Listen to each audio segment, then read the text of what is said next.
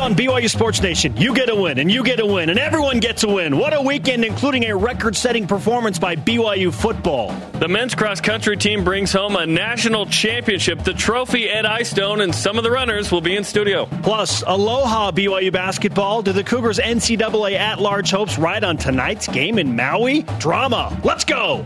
This is BYU Sports Nation, brought to you by The BYU Store simulcast on BYU TV and BYU Radio. Now, from Studio B, here's Spencer Linton and Jarom Jordan. BYU Sports Nation is live, your day to day play by play in Studio B, presented by the BYU Store, official outfitter of BYU fans everywhere. Monday, November 25th. Winning is amazing, isn't it?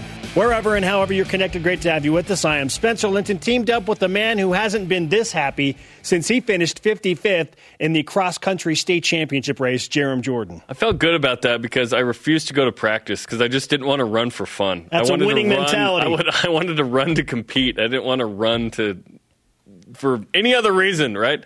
Uh, no, what a weekend for BYU sports. Oh my gosh. We'll address it and everything in it.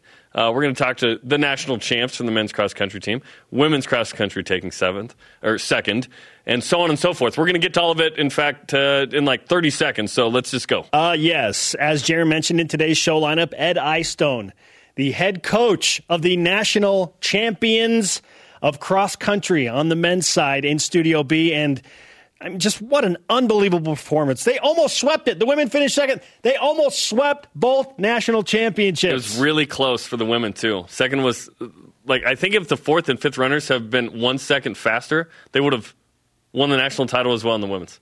So close. Second, I'm happy with second, though. I'm, I really am with the women. They were oh, awesome. They exceeded expectations and then some. when I hear that stat, though, I can start to get a little gritty. My one on one interviews from Amherst, Massachusetts with BYU quarterback Zach Wilson. Is he fully back? Is he 100%? How does his thumb feel? What'd you think of his performance? And Jackson McChesney with an all time performance. Wild. As a running back against the lowly Minutemen. Here are today's BYU Sports Nation headlines. Yes, BYU football dominates UMass 56 24 on Saturday. The Cougars scored 42 points in the second quarter a program record best for any quarter. Zach Wilson, 17 for 20, 293 yards passing, four touchdowns, no interceptions. His running back buddy, Jackson McChesney, yeah, had a huge day. The straight stretch handoff to McChesney. Good burst by Jackson to the second level. He's bouncing off tacklers to the 30, to the 20. He'll take it to the house. 10 5 touchdown. Jackson McChesney. Action Jackson, 15 carries, 228 yards, two touchdowns, which brings us to our stat of the day. It's the BYU Sports Nation stat of the day. Jackson McChesney's 228 rushing yards are the sixth most all time by any BYU player in a single game. That's unbelievable. Welcome to the show, son. And this is his redshirt year, by the way. And second game ever. He's Man. not far removed from a mission trip. Yeah, he's he's still got that like mission accent too. You'll hear it later. I love it. BYU will now play for a sixth consecutive win, riding this momentum on Saturday in San Diego against old WAC and Mountain West foe San Diego State. Game kicks at 9 Eastern, 6 Pacific, whether Rocky Long likes it or not. The BYU men's cross country team won its first national title, as mentioned Saturday. Sophomore Conner Mantz took third overall. Had five runner. Uh, BYU had five runners in the top 45. Ed Eyestone becomes the first person in NCAA men's cross country history to win an individual title and to coach a team to one as well. We'll chat with him later in the program. It's BYU's first team national title since men's volleyball in 2004. And the women's team took second, the third top 10 finish in four years with Diljeet Taylor as the coach. That's how you get a raise. Number She two just got seed. one recently, didn't I she? know, yeah. Number two seed and fourth ranked BYU women's soccer advancing to the Elite Eight for the third time ever after shutting out NC State 3 0 on Saturday. Ball sent through. Cameron Tucker with an opportunity to score. Berlin comes up with it, bounces off, and Cameron Tucker regains possession and goes far post. Cameron Tucker puts BYU on top 3 0 with her second goal of the evening. Yes, the brace for Cameron Tucker. Her teammate Josie Gwynn added another, which means the Cougars have outscored their tournament competition 12 to 1 in three games. BYU has a goal differential of plus 70. Plus 70. Not even good enough for our stat of the day. if it was 71, maybe. Goalie Sabrina Davis tied her season high with seven saves in the game, resulting in BYU's 14th shutout of the season. Up next, a showdown with number one seed and powerhouse Stanford this Friday. The two best offensive teams in the country. Let's go. Ready to line it up. It'll be 7 to 5 final. Tonight, the men's basketball team begins three games in three days at the Maui Invitational. First up, UCLA, 11.30 p.m. Eastern Time on E ESPN2. BYU Radio pregame an hour before that. Bruins lead the series 12-11. I didn't realize it was so close to UCLA. Crazy. The last time these two played was in December of 2010 when UCLA won by seven. The game is a pick 'em by most sources. Okay, all rise and shout. It's time for What's Trending. You're talking about it, and so are we. It's what's trending on BYU Sports Nation. A 32 point victory for BYU all the way across the country in Amherst, Massachusetts, in front of an announced 8,200 fans and change. Not a huge crowd, but those that showed up mm-hmm. saw a record setting performance from BYU. Six touchdowns, 42 points in the second quarter. The Cougars should have led 52 nothing at the break had it not been for a missed field goal by Jake Oldroyd. What happened to Jake Oldroyd, by the way? It's it's rough right now. Anyways, there was a lot of good Saturday. Yes. That wasn't one of them. There was a lot of good. My Yeah. question is Did BYU accomplish everything you wanted them to by dominating UMass? No, they didn't cover. I'm just kidding. It doesn't matter. Yeah, no, it didn't cover. It cost me. It cost me. It cost you a going for two pick. No, sure. Uh, 24 points allowed feels like a little high to UMass. Blah, blah, blah. BYU won by 32. Um, BYU played the third and fourth and eighth, ninth stringers. You were, I think you were even asked to go into the game at one point, and you said, I don't have eligibility, Kalani. I can't go in. You will forfeit if you put me in the yeah, game. wait a minute. Uh, the discovery of Jackson McChesney was awesome. Okay, six month rushing yards in a single game in BYU history, two twenty eight. Are you kidding me? The freshman record, uh, the second quarter. BYU did what it was supposed to do. If BYU played like it did in the 80s, the Cougars would have scored 90 points in this game. Yes. They, they would have set a program record, blah, blah, blah. It's all good. Tyler Allgeier back at running back looked pretty good, by the way. I want to throw that in there. Um, and, and that'll be a storyline this week is, okay, who are the running backs besides Lopini Katoa? Can Emmanuel Supa come back? Um, and and is he okay? San Diego State has a legit top 10 defense. They are top 10 in rushing, scoring, and total defense in the country. They haven't played anybody, but they've been really good. So this was all preparing for San Diego State, and I think BYU did everything they were supposed to do. Should it have been a wider margin? I, don't really care. Yeah, for the most part, I think that BYU accomplished what it intended to do. The first teams looked very sharp. Again, 42 points in the second quarter. And that was BYU record, right? it was 7 to nothing after the first quarter. And BYU punted on a three and out, taking a sack, and I thought, wait, what? and then it was six touchdown drives in a row. 85% completion percentage from Zach Wilson, a top six rushing performance all time. These are the types of things that should happen against a historically bad UMass team. We expected BYU to crush them, and they did. Had BYU left the first and second teams in, they might have set a new program record for most points scored. I think it's 83 against UTEP with Jim McMahon in 1980. BYU might have surpassed that. It really it should have been 52 zip at the break. Jake Oldroyd's not going to miss that field goal again, a short one. But do you believe me now that UMass is a sophomore team, Jerry? No, they're the freshman team. Oh, they're the They, freshmen. they, were- they were the worse. Man. Freshman They were worse. The sophomore team would at least Oh show up in the first goodness. half. That was pathetic. You know what, though? The third and fourth string guys that saw action, they gave up those 24 points, as you brought up to the Minutemen, and that left something to be desired, which is why Kalani Sitake after the game said, Yeah, I'm a little disappointed that they didn't look very sharp. Like, tw- 24 points is too many. Too many. Like, there was a big run at the end of the game. BYU can't do that. Even the third and fourth stringers, you, sh- you should not do that um, and get outscored 24 7 in the second half. So that was a little bit frustrating for the coaches.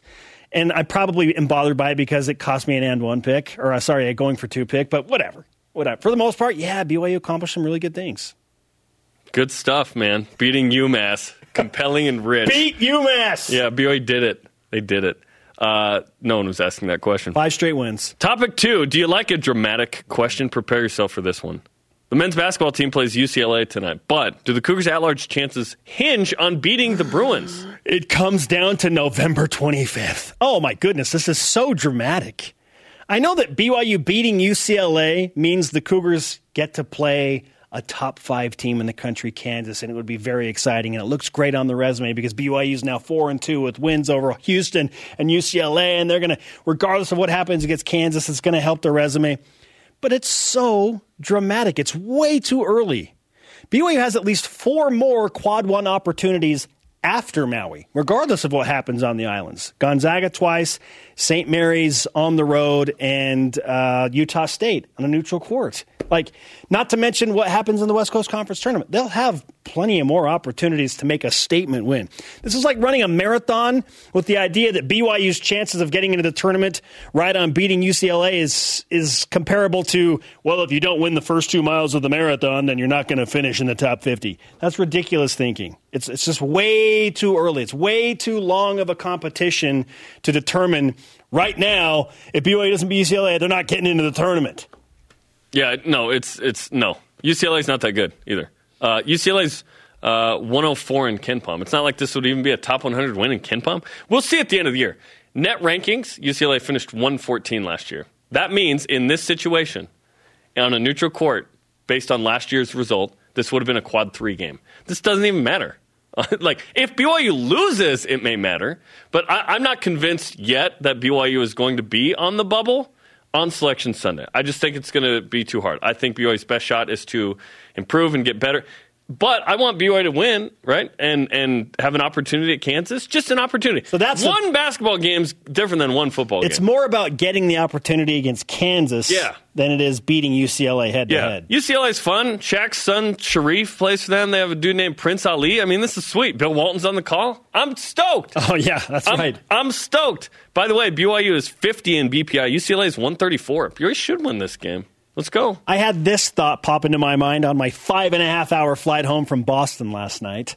Would I rather BYU lose to UCLA tonight and then pick up two more wins against Chaminade and then whoever else? No, because Chaminade's game is worthless. Or beat UCLA and then lose to Kansas and lose to somebody else and the, go one and two. The third game is going to be better if you win against UCLA. The third game. Like, if BYU beats Kansas, amazing. Chances are they don't you get a better game because you're in the winner's bracket based off not losing the first yeah, one. because five so years ago, BYU lost to San Diego State, beat Chaminade, and then lost to Purdue. Yeah, I think it was Purdue first and then San Diego State or something like that. Okay. Right? But the point is, you want to, you know, no. Does BYU want to beat UCLA? Yes. And yeah. then, then you play Kansas. Then you just, have, then you just have a shot get, just Kansas. give it a shot. What if BYU makes like 12 threes, goes crazy, right? I don't know. All right, on to Saturday as a whole, which was incredible. So Cross good. country wins a national championship, first national championship in men's history. The women finished second. BYU women's soccer clinches their spot in the Elite Eight. BYU women's volleyball is a top 16 team. They win on on uh, senior day. BYU football scores 42 points in the second quarter. Men's soccer won Men's the national club wins championship, national club by the way. Again. Beating the Ohio State. They were just Ohio State on Saturday. Okay, serious question. Was Saturday the single greatest day in BYU athletics since BYU football went independent essentially a decade ago? Well, on December 19th, 2012, uh, no, of course it was. Yes, it was awesome. Yes, of course. Two national championships. Are you kidding me? Elite Eight, winning, uh, dominating all over the place. Yes, this was a great day. This was so fun. Everybody did well, and some teams did really well. So th- this was awesome. It was a great day to be a Cougar. But every day is a great day to be a Cougar, Spence. But Saturday was especially a great day. Yeah, BYU's had some really fun days. I can recall a few times when we've sat on this desk and be like, oh, that was the most amazing weekend ever. But we didn't but, write down the dates. But BYU has never won a national championship in any sport since Tom Holmoe has been the athletic director. Right, not counting the clubs. Since 2005. Sorry, in sanctioned a sanctioned sport. NCAA sport. Rugby's like, whoa, whoa, whoa.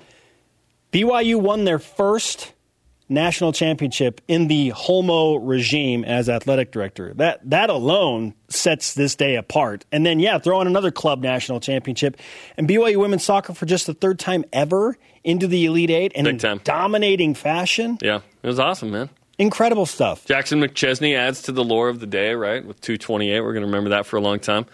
But uh, l- luckily for the men's cross country team, it was like sunny, warm, dry, ideal conditions for those. Get- oh my gosh, it looked so miserable. Remember, remember they- the 23rd of November. and they pounded through for a national title, right? It was so fun. And guess what? There were 3,000 fans at the volleyball match. There were 3,000 plus at the soccer There were game. 3,000 fans at the football game in Massachusetts. How many were announced? 8,204. No I way think. there were 8,000, right? There was no no Were there way. 800? Well, there were probably I'd guess there were probably 5 or 6,000. There were more along the lines in Terre Haute supporting BYU. You know what I mean? that, that was awesome. It was- still the, major- just- the majority were BYU fans though. Cougar Nation was spread out but showed up, right? They always do. Oh, yeah. Man, how does BYU travel so well? Uh, because they live nearby and then they just go there. Yeah, BYU does travel well, but oh my gosh, what a what a great day to uh, to witness BYU athletics flex its muscles. And we know that BYU's athletic department is excellent. I wish that a Power Five league would acknowledge it and invite BYU. But uh, man, the BYU athletic department on point. Women's side, men's side, everybody showing up. Where are the Learfield Cup standings going to place BYU after the fall sports season? Oh, typically BYU's in the top twenty-five. It was num- BYU they were number 5 last year, right? Yeah, I mean, when all is said and done, this may be the year of years because BYU got a natty and a second place finish in cross country. And then who knows what women's soccer is going to do? And women's volleyball is At least, capable at of least top eight. beating anybody. Like who knows? Going to Sweet 16 Yeah. is the expectation.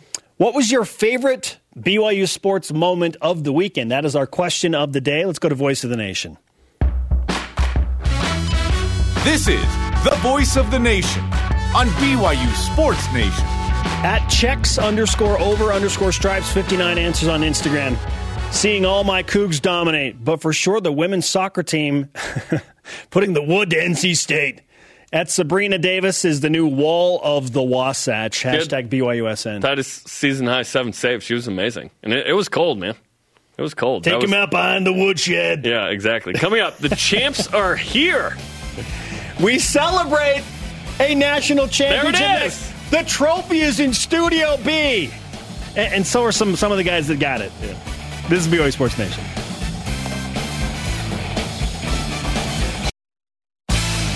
BYU Sports Nation is presented by The BYU Store, the official outfitter of BYU fans everywhere. Today, following BYU Sports Nation, joins Spencer on the season finale of Coordinator's Corner on BYU TV with Ilaisa Tuiaki and Ed Lamb as the Cougars prepare for San Diego State. That's at the top of the hour right after us on BYU TV. Live from Studio B with your day-to-day BYU Sports play-by-play. I am Spencer Linton alongside Jarom Jordan. If you're watching on have. BYU TV, you may have noticed that we have some new hardware in Studio B. A Division One national championship trophy, At least for the moment. for the first time ever, has graced the desk in Studio B. This is nice. This is really nice. And joining us now to celebrate this trophy and an incredible performance in Terre Haute, Indiana, is the head coach of BYU cross country track and field, Ed Eyestone, and members of his team, Conner Mantz, Jacob Heslington, and Brandon Garnica. Yeah, Welcome, it up. gentlemen. National Congratulations. champions. Congratulations. Thank Congratulations. So We got, awesome. we've got new hats too. Uh, we got new. Those are nice too. They're not as nice as this, but they're really nice. What was the whole experience like? It- it- and let's start with you, Ed. Well, it was just really the culmination of 20 years of hard work, and uh, these guys really brought it brought it together. And it was a really fun day. There were some incredible conditions that they had to uh, uh, battle through, and uh, and we weren't the favorites. We weren't, you know, we were ranked third going in. I think that was kind of to our favor, uh, but we knew we had a chance. Our our theme all year long has been naivete: be dumb enough to believe that it's possible. and, the, and, the, and the guys rose up, and we got it done. That's the quote of the day. Be dumb, dumb enough to believe that it could actually happen. No, I love it so much. Uh, you mentioned the conditions that your team had to run through, and, and Brandon, I'd like you to comment on this. How how were the conditions in Terre Haute? Because it looked like a muddy mess. Um, it was wet. I honestly I felt like I was being waterboarded. Not that I've ever been waterboarded, but there was just water being picked up, mud in my face. It was it was really gritty. Were, were you? I mean, were you freezing? Were you like? Did, could Um, you feel it when you're running? Did you forget that part? Yeah, my face was pretty frozen and it was really loud. And all I can think about was I got to run fast, but it was super cold. With us in BYU Sports Nation is Ed Eyestone and members of his national championship BYU cross country team. Coach, you're the first person to ever win an individual NCAA championship running and now coach a team. What does that accomplishment mean to you? Well, it's kind of fun to think about, but I, I mean, it's a pretty small pool of guys who have won the thing and, and that are coaching. But, but yeah, no, it, it's fun. And you know what? Sometimes I feel like I'm, I'm still that 23 year old who won the national championship back in '84. Um, so um, I try to just kind of uh, make sure that these guys are having the same sort of quality experience I had back, however many, 35 years ago with Coach James. And uh, so it's been it's been really fun, really rewarding. Connor, you take third in the in the race. What was that experience like for you, finishing in the top three? It was great. Um, honestly, the the race was so tough, and it got to a point where it was like, is this like, yeah, I don't know even what was going on. I just knew it was hurting a lot, and that the the weather was horrible, and there was no good there was no good surface to run on. Everywhere was an inch deep of mud, and um, I just remember passing a couple people, and they're like, "Come on, like everyone you beat is gonna be is going to help your team out that much more. And I kept using that as motivation that even though I wasn't having, I didn't feel like I was having my best day, I was still able to go out there and compete with you know, some of the best guys in the country. You didn't feel like you had your best day and you took third in the country? Uh, I was hoping to win the thing, so. That's why he's so good. High standards, right? High standards. Okay, so you cross. At what point do you realize, as, as guys, uh, your teammates, two of these in studio here, uh, cross that, oh, we got a shot at this. We're going to win the national championship. Walk me through that. Okay, so after I crossed, I was exhausted as could be. I had like my my thoughts, my brain was probably like turned off. Understandably, I, I yeah. So I, I, I walked about twenty steps and uh, just kind of laid down. Like I fell down on in the ground in the mud and was just kind of laying there for a bit by yourself. By myself. like there's supposed to be officials to pick you up, but nobody did anything. I was just the laying heck? there watching the finish, like just drenched in mud. And then I'm like looking up and I'm like seeing people finish, and I'm like, I have no idea how we're doing because it's so deceptive when you just have tons of people finishing. And uh, my teammate Danny Carney picks me up after I don't know how long I was there. It felt felt like I like like two seconds, but it might have been a couple minutes.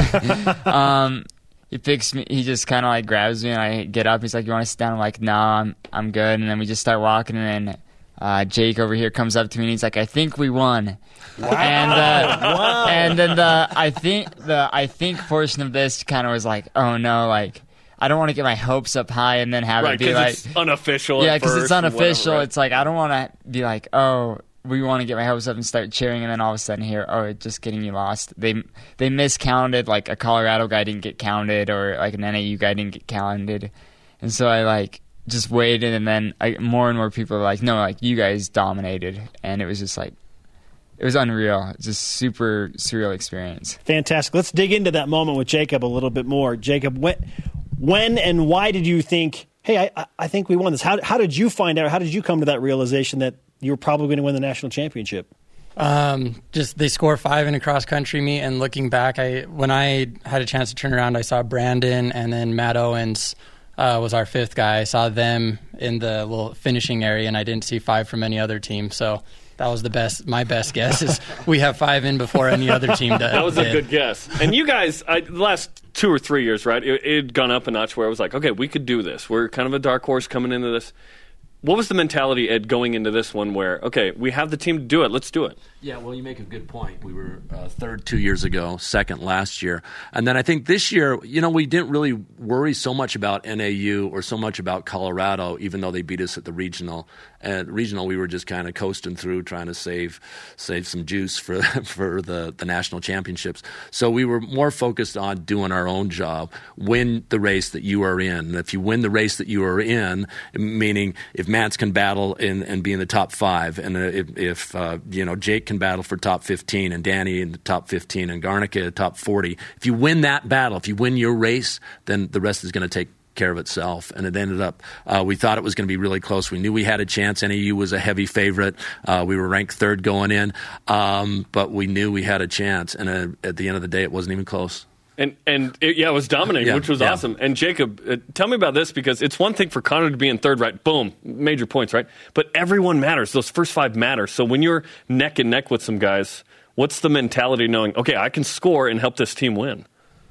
Um, there's some looking around. Uh, for a lot of the race, I, it spread out really quick, not like a typical cross country national meet. And so I was just kind of looking around. I passed some guys from NAU and Colorado, and uh, and then my teammate Danny Carney came up on my shoulder a little bit later in the race, and we were able to push together and pass some people.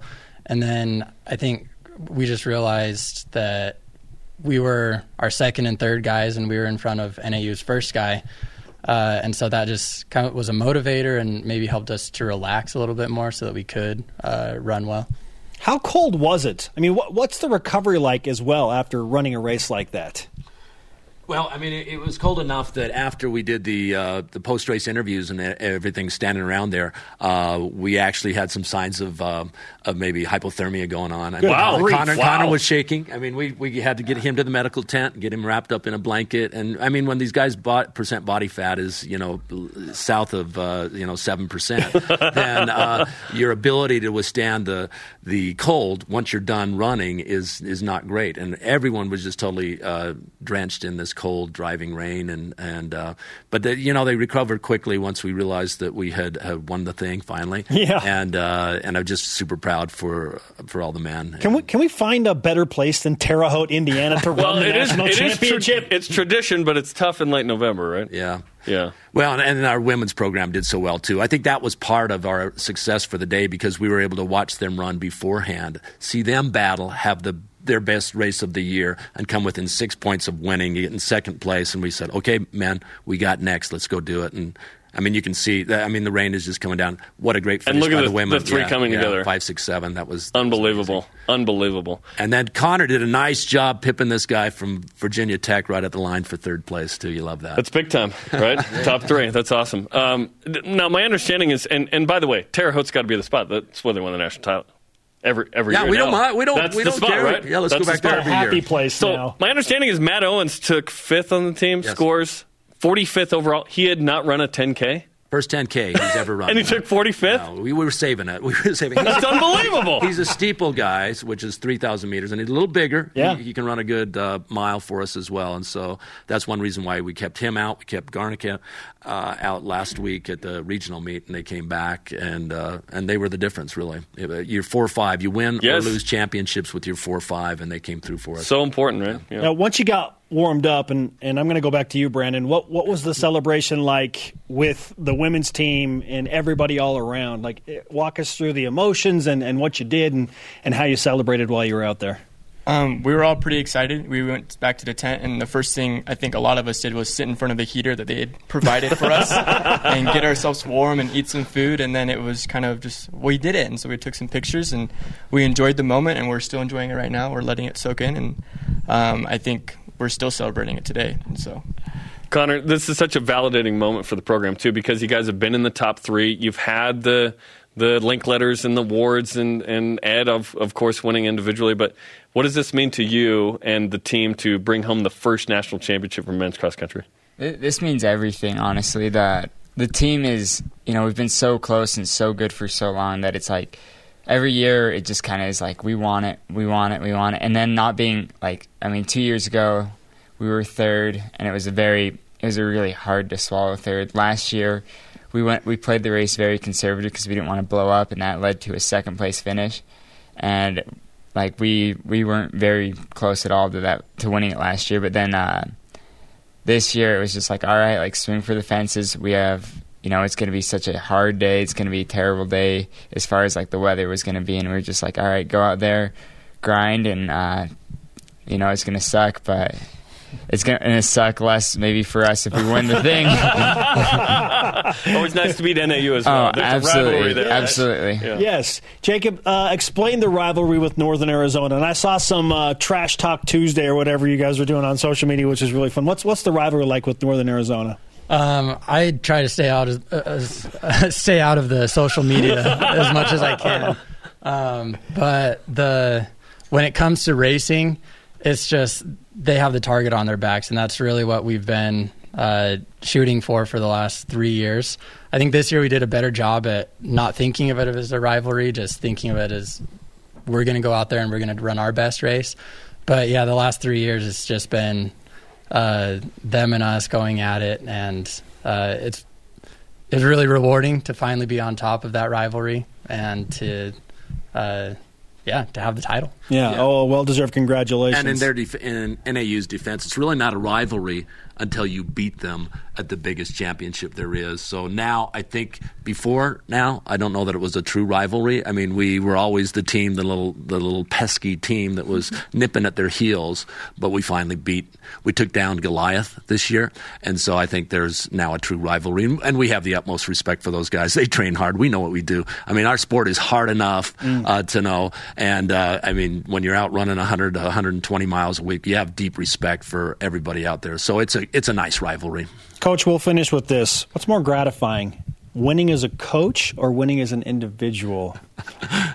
no contest. Winning as a coach. I mean, to see the joy in these guys' faces. Uh, you know, running's a, a, fairly hedonistic thing, and when you win it as an individual, it's great. Uh, but when you win it as a coach, and you can see the joy in the faces of their parents and themselves, and and really all the guys that I've had a privilege of coaching over the last twenty years. I had 150 texts on a Saturday night, most of com- most coming from guys who have been part of the program, and uh, basically my response was these guys were standing on the uh, on the shoulders of you guys and all the work that you had done mm. in the past. So it was it's a great moment that way. They were all a part of it as well. Yeah, pretty cool. Yep, awesome. Well, congratulations, guys. Yes. This is big guys. time.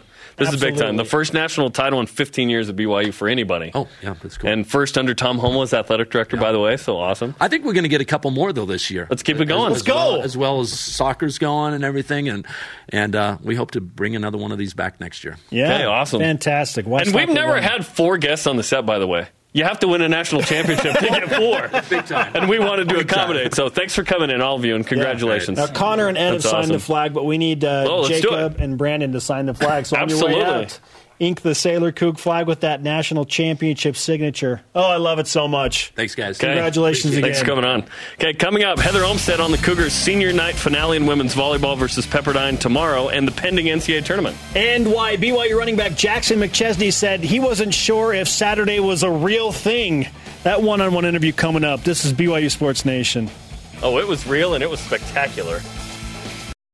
The season finale of BYU football with Kalani Sitake is tomorrow night on BYU TV, 8.30 Eastern, 5.30 Pacific. Reserve your seats on BYUCougars.com slash Sitake Show as we recap the UMass game, preview San Diego State, and show you a brand new Deep Blue feature. We just had a national championship trophy in the house Pretty for the first time since the inception of BYU Sports Nation. Yeah, that's right. It's about time. Well, we, we've had the rugby women's national championship trophy. We've had the men's, I think. But not a, a sanctioned, sanctioned sport. They're- Division One They're national all championship sanctioned to us. Incredible. They're all stuff. sanctioned. Hey, it's it's great. Yeah. First time in 15 years. Pretty And awesome. That leads us to the whip. It's time for the Cougar Whip Around. Football. Cougars beat UMass 56-24 Saturday. 228 rushing yards from freshman Jackson McChesney, the sixth most in BYU history. Zacharias Wilson went 17 of 20, 293, four touchdowns. Cougars play at San Diego State Saturday night in the regular season finale. Cross country. BYU men's cross country.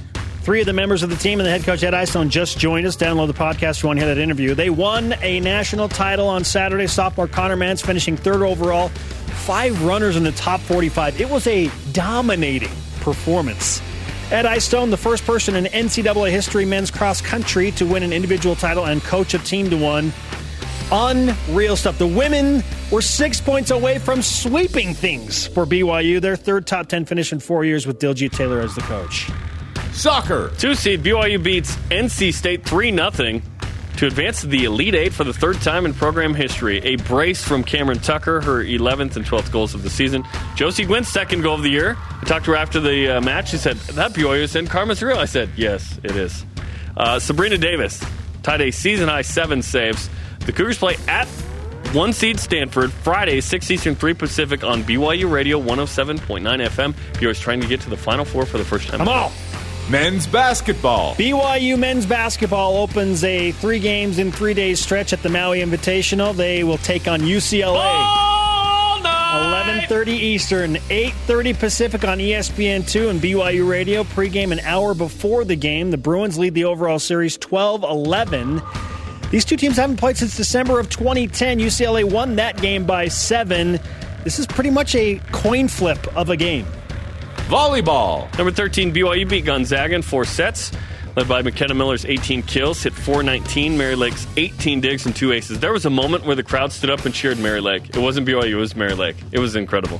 BYU is 24 and 4 and hosts Pepperdine tomorrow night in the regular season finale on ESPNU, which, by the way, Paul Sunderland and Karch Kiraly on the call. Not bad. Two legends, right? Head coach Heather Olmstead will join us in the next segment. Swimming and diving. On the final day of the Mizzou Invite, Josue Dominguez breaks the 21 year record for the 200 yard breaststroke with a time of 1 minute 55 seconds 97 hundredths. The longest standing record in program history Oh, wow. is no more. Nice.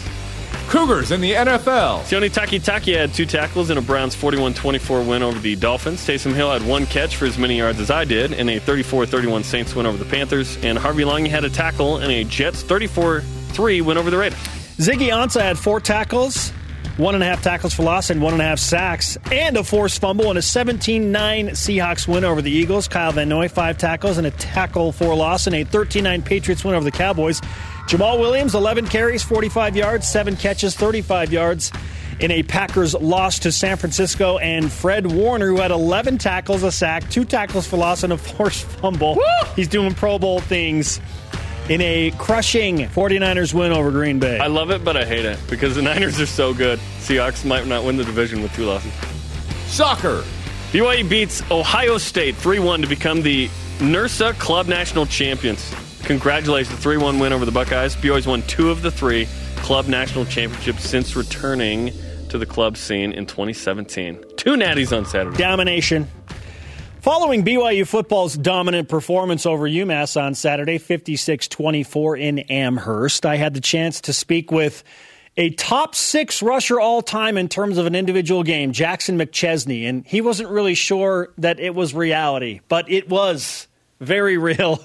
And his 228 yards propelled BYU to a dominant victory. Here is my one on one interview from the BYU TV postgame, Jackson McChesney.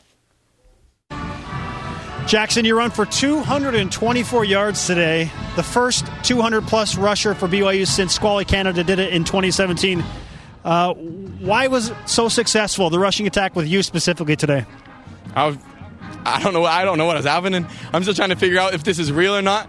You know, I'm just getting back and trying to get back into things. But but last game, you know, I did all right. My coach fixed up a couple little things like how I'm running the ball, and, and the line opened up the holes, and it happened to be open. I happened to be the one in the game at the time.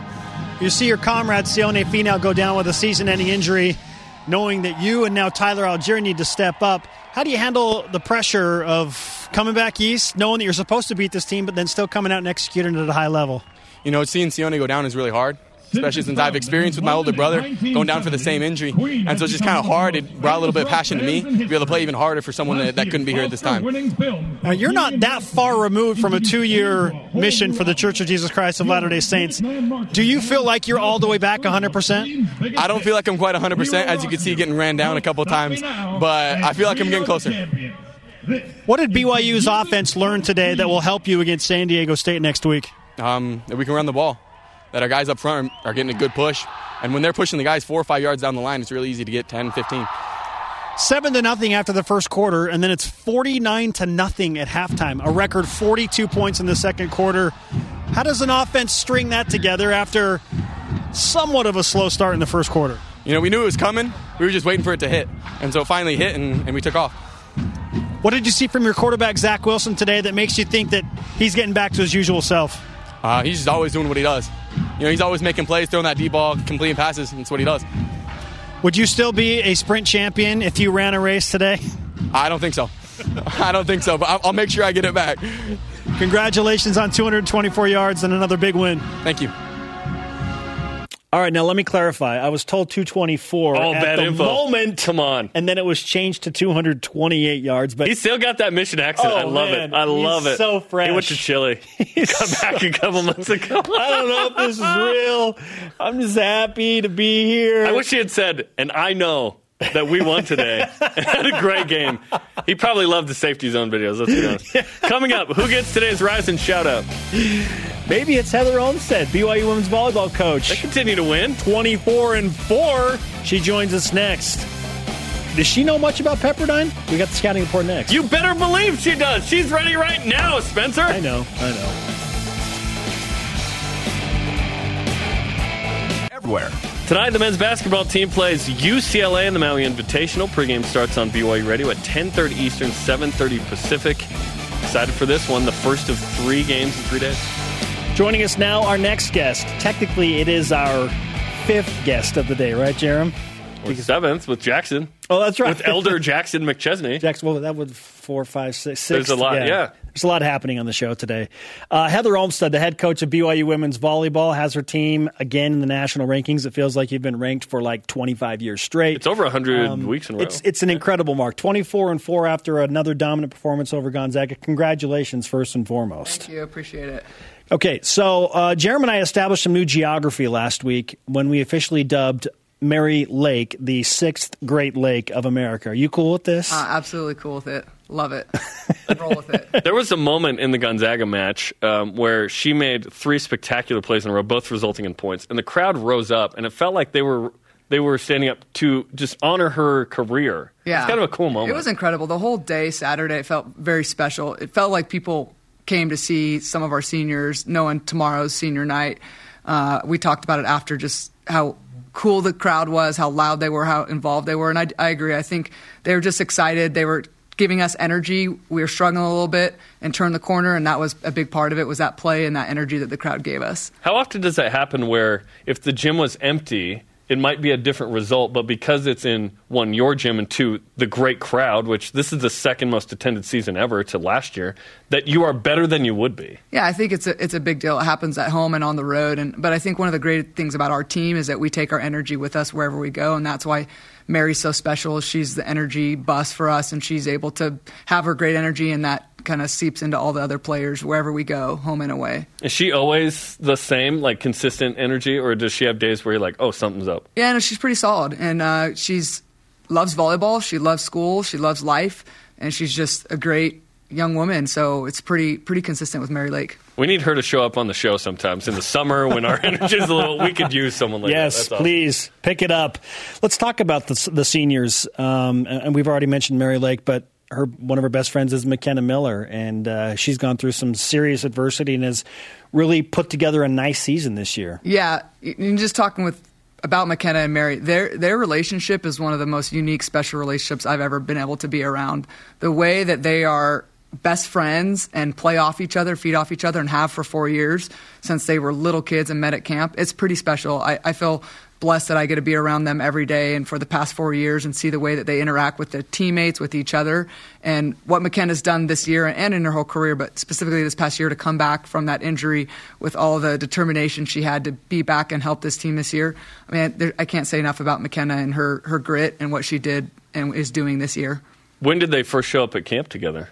Gosh, they were sophomores, freshmen. They have pictures of it. They're so yeah. cute. It was so funny. they're, they're, just the cutest little volleyballers, and they were. It, it, was just awesome. And I think you know Mary maybe committed before McKenna did, and McKenna did, and they've been best friends ever since. So it's pretty cool uh, relationship they have going on. A seven or eight year run, then. Yeah, that's pretty cool. They'll be friends for the rest of their Forever. lives. Yeah, yeah, cool. That's amazing. The other two seniors, let's talk about them because it takes a village to yeah. to win, right? Keani Moyai and Riley Lyman have played critical roles. Yeah, absolutely. Riley and Key are are total team players. They come in every day, they work hard, they do their job. I'm just grateful I had a chance to coach them. Key's been here for five years. She's a fifth year senior. She's just the ultimate team player, always doing whatever is asked of her. She's just so sweet. She supports her teammates. And Riley coming in joining us two years ago from Snow College, willing to do whatever the team needs her to do. They're both just great parts of our, our senior leadership that we got going on this year, led by Mary McKenna.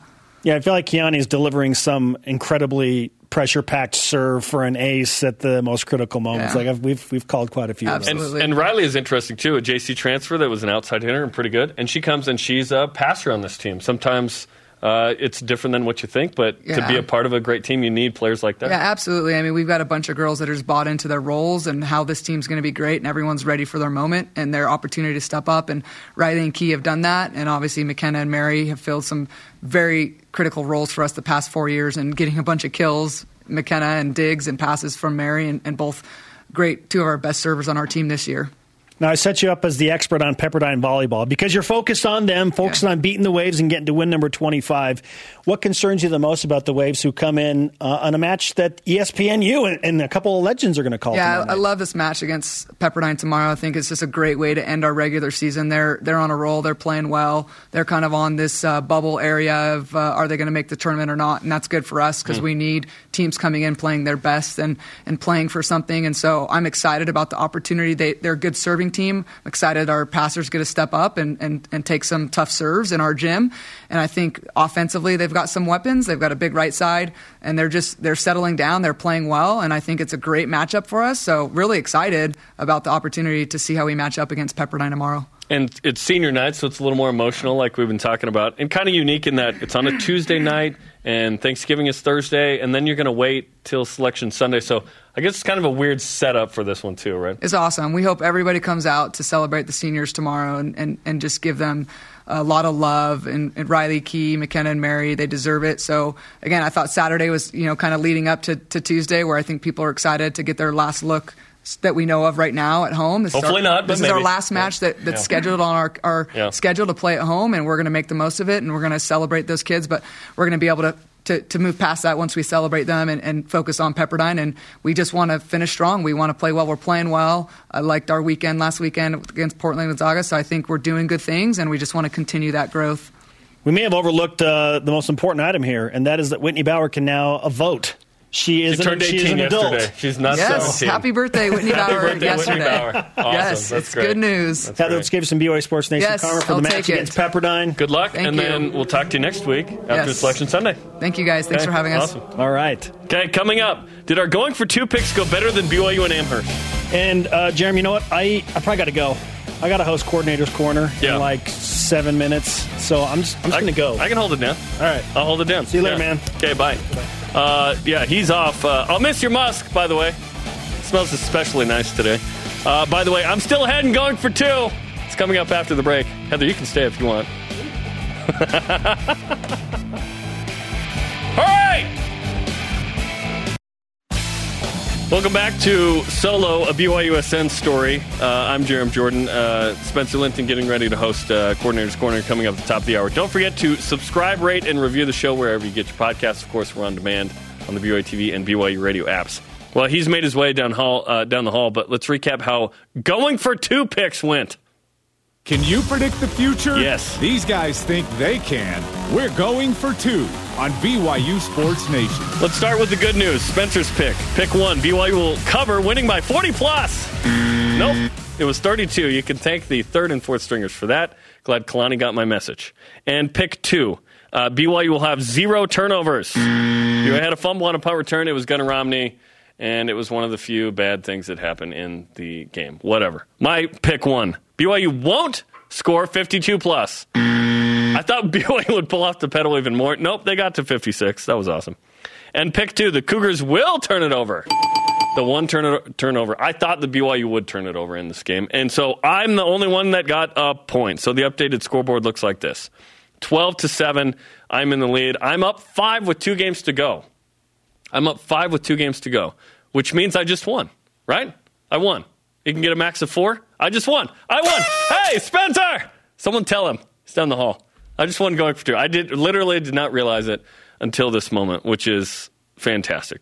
Our question of the day: What was your favorite BYU sports moment of the weekend? Uh, at Ram five four one nine seven seven on Twitter. Cross country natty, baby. If you missed it earlier, we talked with uh, Ed Eyestone and Conner Mantz and Jacob Heslington and Brandon Garnica from the men's cross country team. Congratulations to those guys.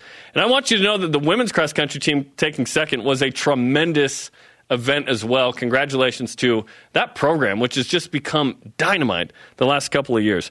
At Laser Sheep, cross country winning the Natty. Not a single team can smack talk at that point. Ultimate scoreboard moment. And it was on a great day, in case you missed it. Women's soccer in the Elite Eight, women's volleyball beating Gonzaga, men's uh, or football. Uh, there's no women's football team quite yet at BYU. Football beating UMass. And of course, the men's soccer team winning a national championship on the club scene as well. So, congratulations to everybody on Saturday. It was good. Uh, swim and diving breaking records. It was pretty cool. The Elite Voice of the Day is presented by Sundance Mountain Resort at Grizzfather on Twitter. Celebrating my birthday Saturday. Happy birthday to Russ. on what's probably the best single day in BYU sports history. And he talks about the uh, the ones I just went through. Seriously, most awesome birthday I've ever had. Today's rise and shout out for me, it goes to, in particular, the women's athletes and coaches and teams at BYU. The men's teams are amazing. The women's have really brought it this year, the women's teams. West Coast Conference uh, champs and, and second in the NCAA, women's volleyball, women's soccer, and so on. So good. Keep it going, ladies. You're the best. Thanks to today's guest, Ed Eyestone, and members of his team, Heather Olmstead, Jackson McChesney as well. Sorry to Dennis Pitta, we ran out of time. Conversation continues 24 7 on Twitter, Instagram, and Facebook. Use hashtag BYUSN. Shout out to Josh Rohatinsky. Stay tuned. Coordinator's Corner coming up after the break with Spencer Linton.